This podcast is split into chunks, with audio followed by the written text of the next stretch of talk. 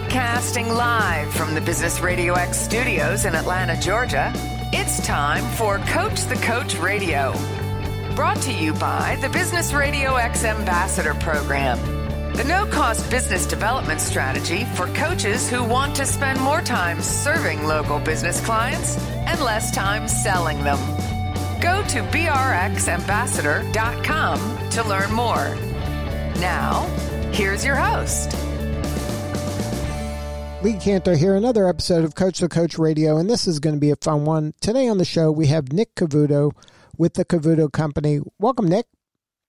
Thanks so much, Lee, for having me. Appreciate it, man. Glad to be here. Well, I'm excited to learn what you're up to. Tell us a little bit about the Cavuoto Company. How you serving folks? Yeah, so I I work basically in two capacities. One as an investor in primary relationships, where you have really high performing top one percent of the one percent of entrepreneurs, public figures, and leaders in the world, and uh, we serve to fulfill marketing objectives for them. And then outside of that, um, I coach and mentor entrepreneurs who are highly gifted and motivated to do something great in the world. So, what's your backstory? How'd you get involved in this kind of business? Absolutely, man. Well, uh, I actually started my professional career in vocational ministry. So I was a pastor first, um, which was a cool experience growing a church from 1,000 to 10,000 people every weekend. And uh, it also invited spirituality into then what I believe are now business problems that I solve because it all comes from, I think, a unique place of intent. And in the process of growing churches and um, building public figures, that's where I learned the knack for number one, being in alignment spiritually with what you want to accomplish in the world. But secondarily, um, it was the concept that was built around personal brands. And um, a lot of my work that I do, it is for individuals who have companies. And so it's the maximiza- maximization and also the activation of their greatest gifting. And um, that was a unique, integral part. And also where I both developed the confidence and the competence to get out into the world and do my greatest thing and uh, get my greatest gift. So now, do you feel, um, having been around entrepreneurs and business for uh, as long as you have, that having a personal brand is the secret sauce uh, for success for most folks? Undoubtedly, you know, I you know I believe that people are the world's most powerful brands, and you know, if anybody for a moment disagrees and says no, a corporation, a corporate brand or logo carries so much more uh, momentum. I mean, I just want you to look at the 2016 presidential election. I mean, that was off of somebody who built their personal brand for 40 years. And Elon, for example, Tesla would not be where Tesla is today if it wasn't for Elon's personal brand or for that of Steve Jobs or for Jeff Bezos, you know. So a lot of leaders truly are the ones who create, you know, momentum and also movement in, a, in an organization. And I just find way too many leaders hiding behind their logo, hiding behind their music, hiding behind, you know, truly their frameworks and not getting out in front and actually being that shining light in the world that they can be. And when they do, everything changes. It's it's actually pretty incredible. So when you look back at your career, do you, do you um, think back to the time of working with pastors and seeing this? This is the original personal brand, right? Every pastor is the brand for their church, for the their people. They are the rock stars for their group. Everything kind of trickles back to that, doesn't it? Yeah, everything trickles back to human behavior. And I believe that people, you know, trust people more than they do organizations. I mean, if you look at the concept of the oldest book written in history and we go back to the Bible for a second, you know, Jesus was known for who he was and for what he accomplished more than the movement that he created. And so it's just one of those things in human behavior that we never escape, which is the concept that we trust people. We buy from people, we trust people. Um, you know, we find ourselves in most circumstances, you know, opposing uh, you know the big ideas of large organizations and uh, and corporate thought, even tribal identity. So it's all about individualism and the power of a unique idea from from a unique person, and that's why we create prominence around people like Elon Musk or like Albert Einstein or like Thomas Jefferson or you know whoever those influential people have been in history. Um, that's a lot of times it I mean, if not all the time, it comes from their unique ideas and also the unique things they wanted to accomplish in the world. And then they create a movement after. So, do you think that if you were just kind of a random person is placed in front of you, could you help them develop a brand that would resonate and would get people catalyzed behind them? Absolutely, 100%. You know, there's seven P's to creating a highly profitable and meaningful personal brand that I created. And it starts with your story, your personal story, and it ends with the partnerships that you create in order to catalyze that movement. So, yeah, 100%. So, uh, just a random person, even a person maybe down on their luck, person that doesn't have any like true business, but you can help them create what it would take for them to elevate themselves out of the situation that they're in. Well, absolutely, because everything that I do inside of personal branding comes down to the concepts of psychology and human behavior. Well, it's one of the things I figured out when I was in marketing, doing, you know, a ton of work for Fortune 500 companies. I mean, my late 20s, I was at executive tables that, you know, I was a quarter, if not maybe half the age, the, the most of the people in the room. I mean, some of these corporations have people, you know, who are pushing 85, 90 years old inside the organization. And there I was, you know, bringing in these new concepts and ideas that were actually old ideas and old concepts because my grandfather is one who taught me business. And when you look at the ethics approach of an individual and how people make purchasing decisions, it always comes back to the person. So I believe that everyone has a unique and identified purpose and they have unique ideas. And I truly believe that you can learn from anyone and everyone. So if someone is looking to build a business or to create a movement off of their unique experiences or their unique perspective on the world, absolutely. I will say this though, Lee, because I think it's really important. You can't do epic things with basic people.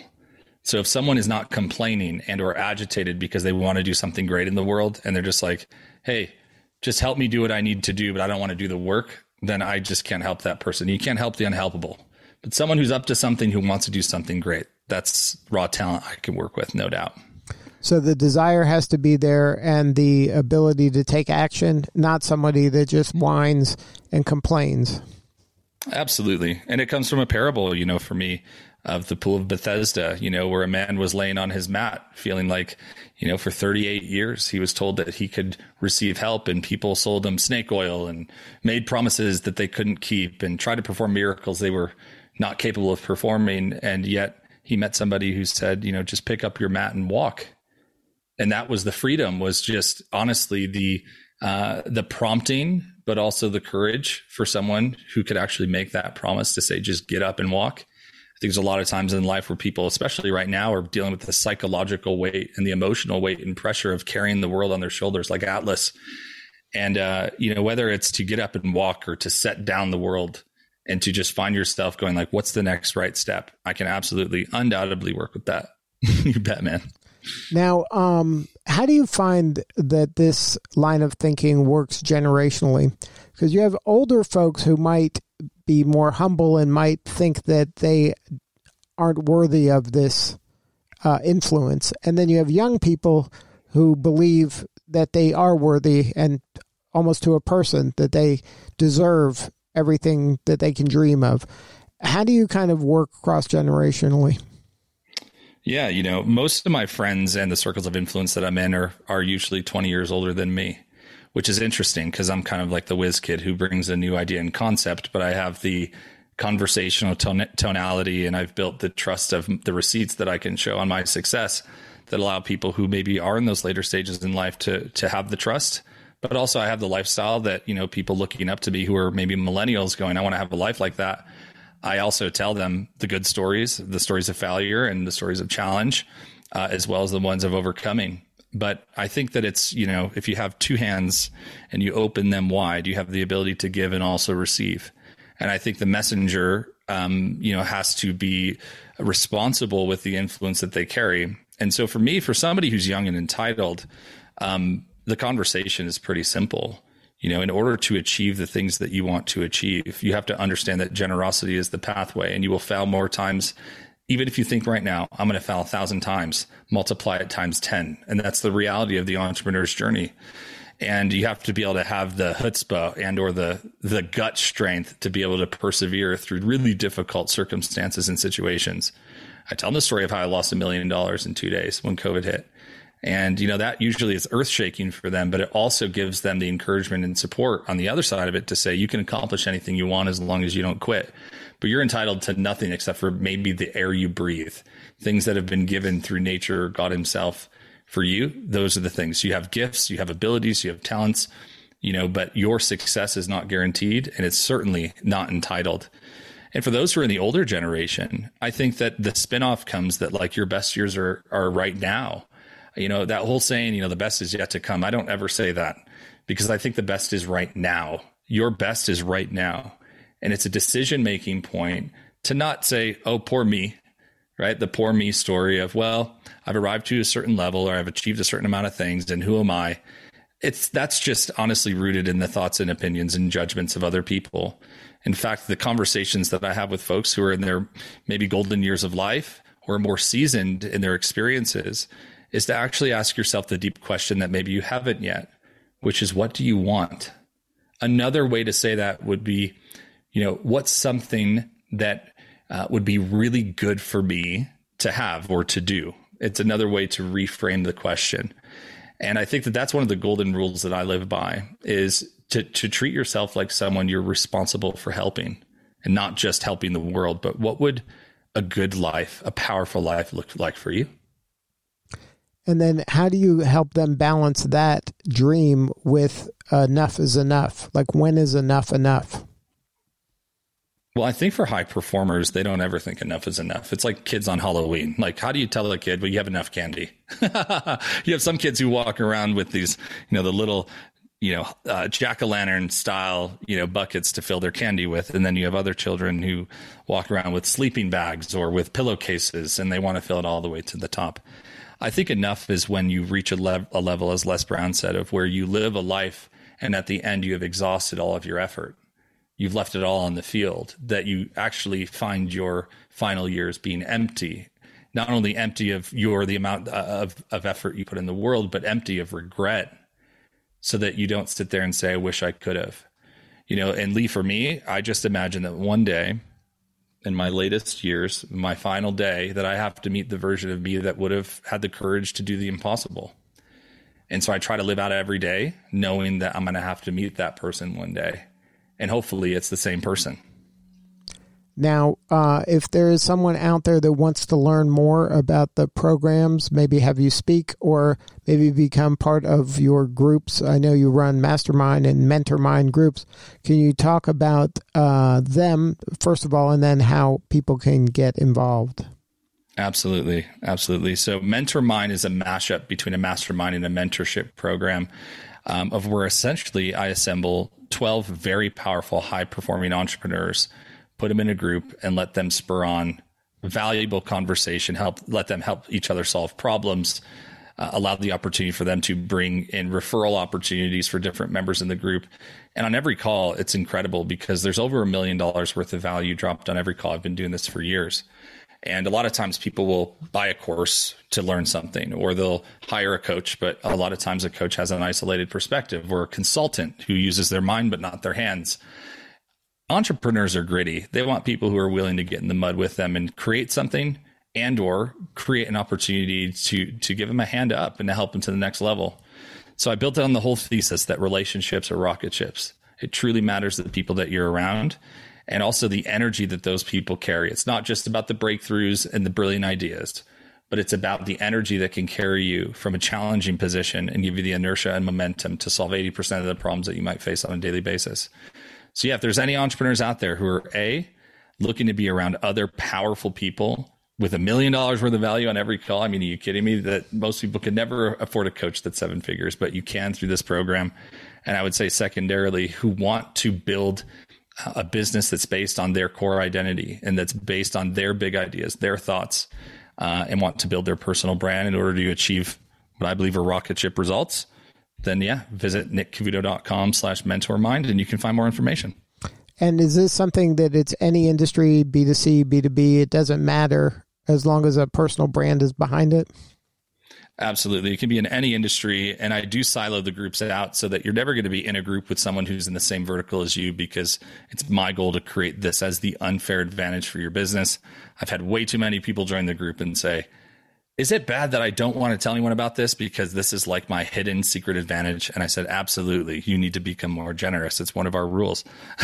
so share it with the world. And uh, at the same time, you know, I do ensure, of course, that these are small, intimate groups of people who have diverse experience, because I know that entrepreneurs, they solve problems better than anybody in the world. So if I can have you around other people who can help you solve your problems and unique challenges while at the same time not having the judgment, I'm telling you, it's it'll be one of the best decisions that you've ever made in business. Now, can you share a story? Don't name the name, but an example of somebody who was a part of this group that was able to join and then take their business to a new level? Absolutely. I had a gentleman who ran an AI company, um, and it was a lead generation company based on AI. And he was hiding behind the logo. You know, he um, created a glass ceiling for himself. You know, there's a lot of um, personal conversation because in business, it's personal and professional. Sometimes we need to work on our marketing, and the reality is we need to work on our marriage. And if we improve our communication, is that interesting that both sides reward uh, or receive the reward of the benefit? And so this gentleman was really struggling to communicate clearly to his audience.